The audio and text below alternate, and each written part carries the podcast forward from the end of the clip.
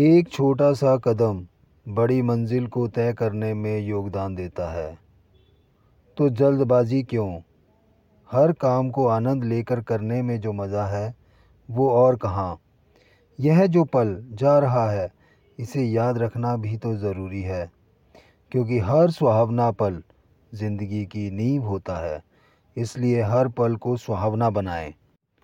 भाग दौड़ भरी ज़िंदगी, यहाँ रुकना मना है, क्योंकि हम ऐसे हैं या फिर ऐसे बन गए हैं। इंसान कितना बदल गया है। हर किसी को अपने लक्ष्य पूरे करने हैं। आँख हमेशा लक्ष्यों को भेदने में लगी रहती है। शायद हम जीवन जीना भूल सा गए हैं।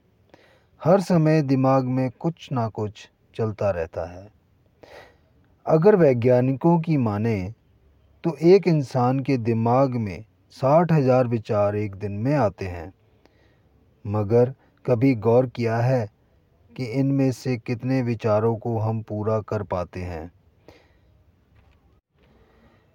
एक सत्य यह भी है कि जो विचार कुछ स्ट्रॉन्ग तरीके से आज हमारे मन मस्तिष्क में कौंध रहे हैं, वह एक दो दिन पूर्व या फिर उससे कुछ दिन पहले के विचारों से काफ़ी मेल खाते हैं।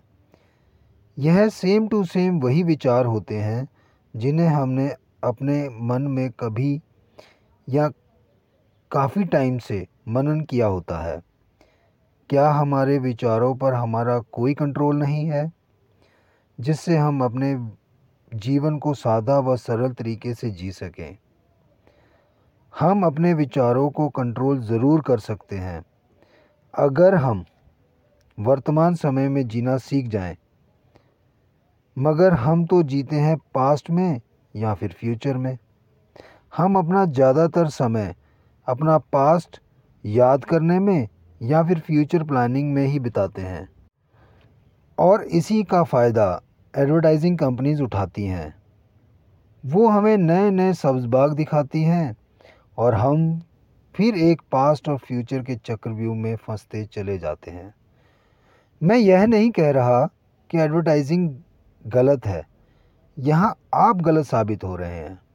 आपके द्वारा की जा रही गलतियों को एडवर्टाइज़र भुना रहे हैं। आप वो नहीं देखना या सुनना चाहते जो है या फिर दिख रहा है।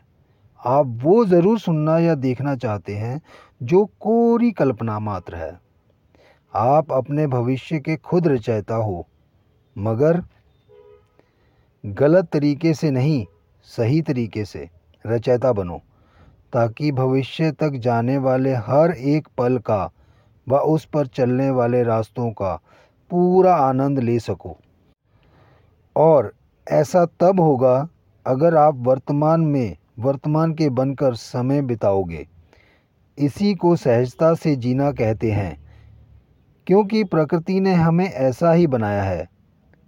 मगर हम प्रकृति में रहकर प्रकृति के नियमों के अनुसार नहीं चलेंगे तो आपकी लाइफ में उथल पुथल तो होनी ही है। सो मैं तो यही कहूँगा कि आपको सहजता से जीवन जीना चाहिए। आपके जीवन की थोड़ी सी सहजता आपके पूरे परिवार की बड़ी सहजता बन सकती है, अगर आप चाहो तो, क्योंकि खुशहाल जीवन जीने का यही एक मात्र मंत्र है। इसी के साथ मुझे दें इजाज़त। धन्यवाद दोस्तों।